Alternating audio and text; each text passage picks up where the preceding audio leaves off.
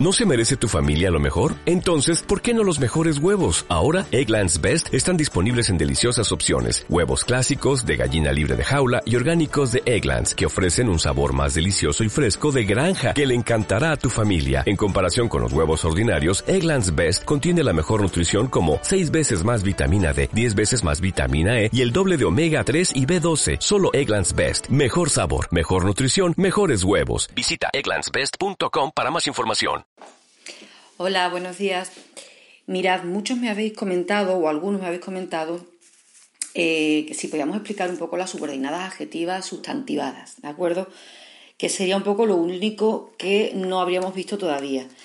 Mm, voy a pasar a explicarosla, pero quiero advertiros de que realmente son un poco complicadas y además yo a mí no me parece probable que os las vayan a poner, sobre todo este año revisando todos los textos que os tengo puestos al final del cuaderno sobre modelos de exámenes y exámenes que han salido otros años, no sale ni una sola de ese tipo, ¿de acuerdo? Entonces, realmente no creo que este año, cuando todo va un poco orientado a simplificar las cosas y, incluso facilitarlas, vayan a salir con una oración de ese tipo. Por lo tanto, mm, yo sinceramente os recomiendo que si no las queréis ver, no las veáis.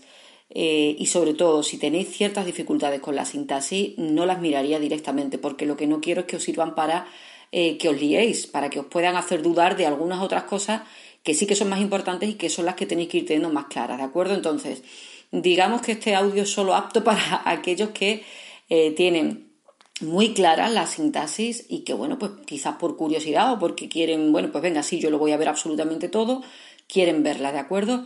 Si no, de verdad, para mí me parece que es un apartado absolutamente prescindible que incluso en el remotísimo caso de que os las pusieran y no las hubierais visto, seguro que sabéis tirar para adelante.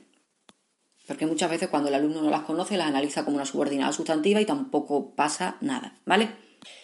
Hechas entonces todas estas, todas estas consideraciones previas, sí que paso a intentar explicaroslo de la manera más clara. Mirad, ya sabemos que la función del adjetivo, cuando acompaña un sustantivo, es la de complemento del nombre, ¿no? Complemento del nombre, adyacente, modificador, se le dan distintos nombres. Bueno, nosotros le podemos llamar directamente complemento del nombre, que es como llamamos a las subordinadas adjetivas de complemento del nombre, ¿no? Me estoy refiriendo a oraciones tan sencillas como el niño rubio llora. En esa oración el sujeto es el niño rubio, el núcleo del sujeto es el sustantivo y rubio es simplemente un adyacente o complemento del nombre de dicho sustantivo, ¿no? Sin embargo, no es raro ni es infrecuente que algunas veces el sustantivo no aparezca y entonces el adjetivo ocupe su lugar realizando su función. Es decir, se ha sustantivado en la misma oración, pasaríamos a enunciarla como el rubio llora. Es decir, el rubio se refiere al chico, al niño, pero la palabra chico o niño no aparece. Pues bien porque damos por hecho que el receptor nos está entendiendo o porque no se quiere decir por la razón que sea, ¿vale? En ese caso, entonces, tenemos un sujeto, pero el núcleo del sujeto ya no es el sustantivo, sino el adjetivo que se ha sustantivado, se ha puesto en su lugar. Ya no es complemento del nombre, puesto que no aparece el nombre, sino que directamente funciona como si fuese el nombre, ¿no? Bueno, pues esto mismo puede ocurrir con las subordinadas adjetivas. Eh, lo normal es que se refieran a un sustantivo que es el que le sirve de antecedente, pero si en algún momento ese sustantivo, ese antecedente, no se menciona, porque ya se conoce o por la razón que sea, la propia subordinada adjetiva pasaría a realizar la función del sustantivo. Por eso decimos que sería una subordinada adjetiva que se está sustantivando. Y su función entonces ya no sería la de complemento del nombre, sino cualquiera de las posibles eh, funciones que puede realizar el sustantivo. Es un procedimiento muy habitual, por ejemplo, en el lenguaje coloquial, en los refranes, sin ir más lejos, ¿no? Mira, os pongo, por ejemplo, el caso de el que se pica, ajos come, ¿vale?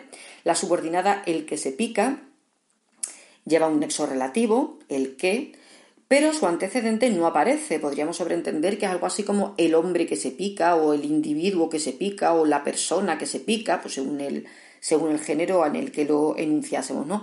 Pero en cualquiera de esos casos, el sustantivo persona, individuo, hombre no aparece.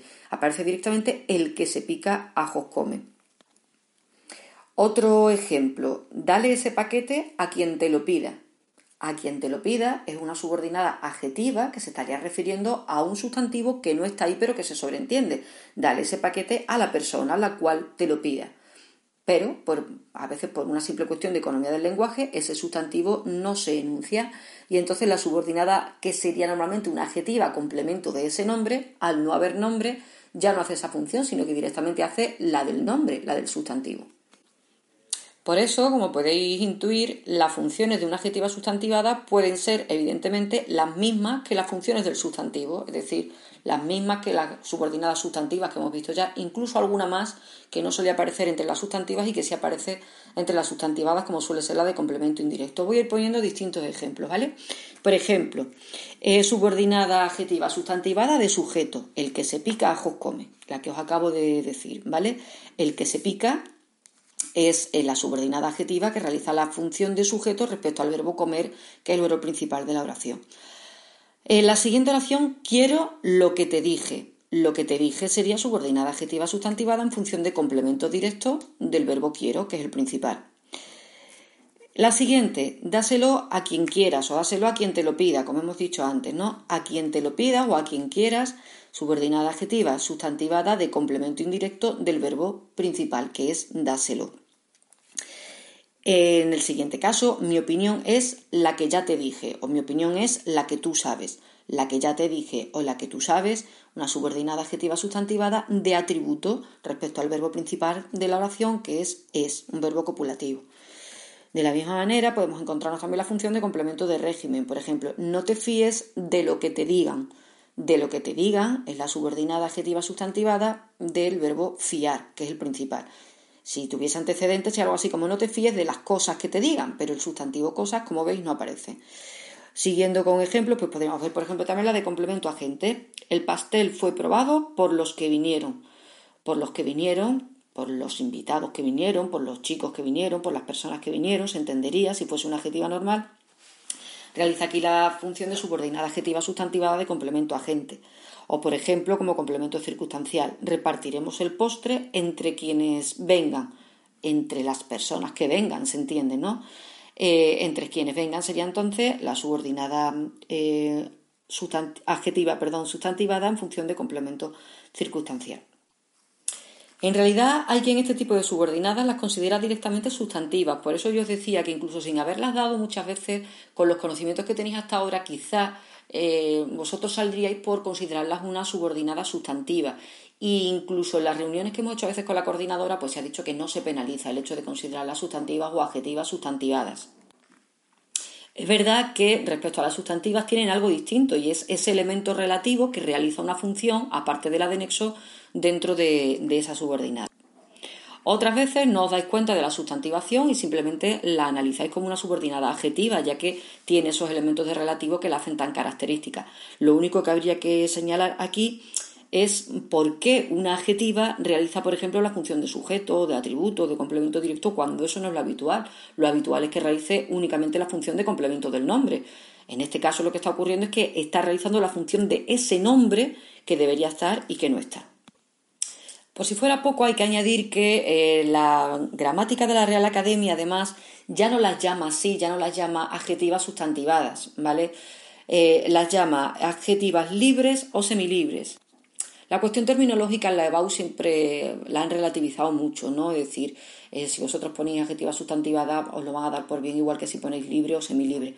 Pero bueno, ya que estamos explicándolas, pues mm, creo que es importante que entendáis también cuál es la nueva terminología.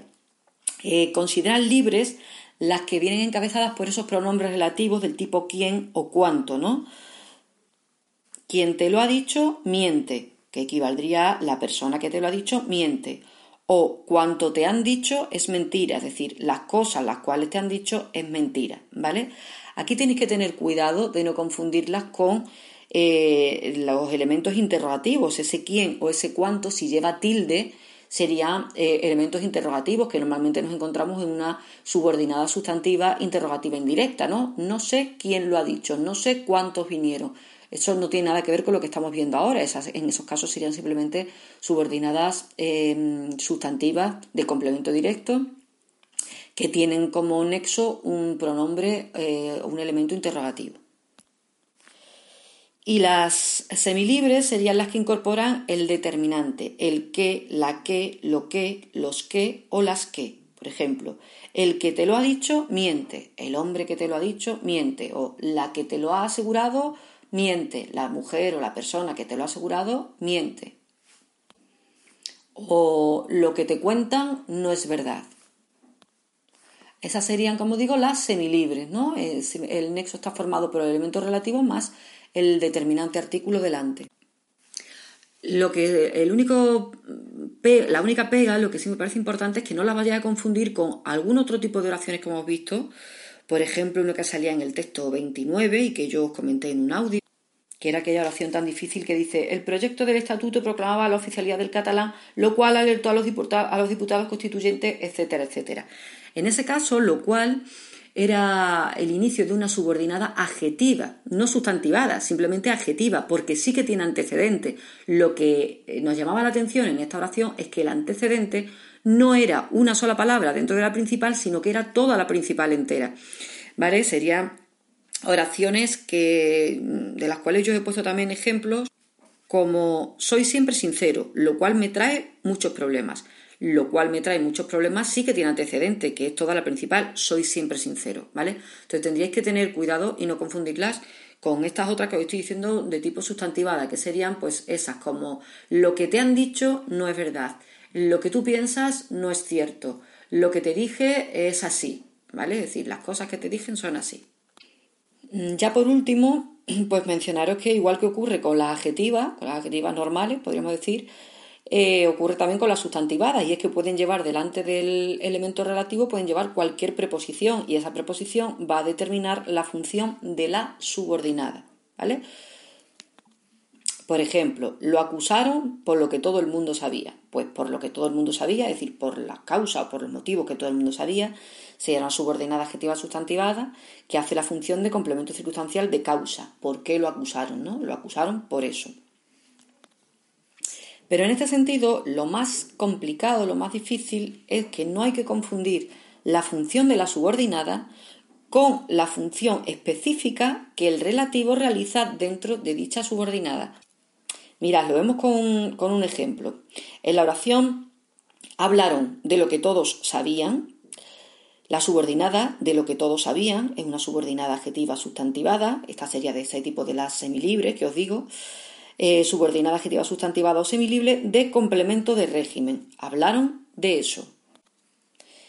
Dentro de esa subordinada, pues de lo que podríamos considerar que es todo mm, nexo, ¿no? Pero como yo os digo siempre, hay que diferenciar el de, que sería la parte del nexo que sirve para introducir la función del complemento de régimen, de lo que es el elemento relativo que luego haría la función de complemento directo, porque si, la veis un poco es de lo que todos sabían, es decir, todos sabían lo que, todos es el sujeto, sabían es el núcleo verbal y lo que es el complemento directo.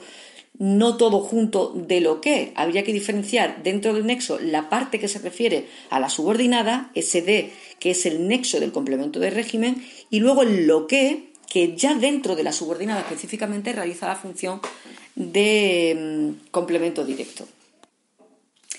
Mirad, eh, ya para terminar, si vais a los ejercicios de la página de 68, que os he recomendado que los podéis ir haciendo porque suponen un repaso de todas las estructuras que hemos ido viendo hasta ahora, ahí os vais a encontrar con tres oraciones que sí incluyen adjetivas sustantivadas. Son concretamente la 10, la 11 y la 21. Las, las voy a ver, las voy a comentar muy, muy por encima, ¿vale?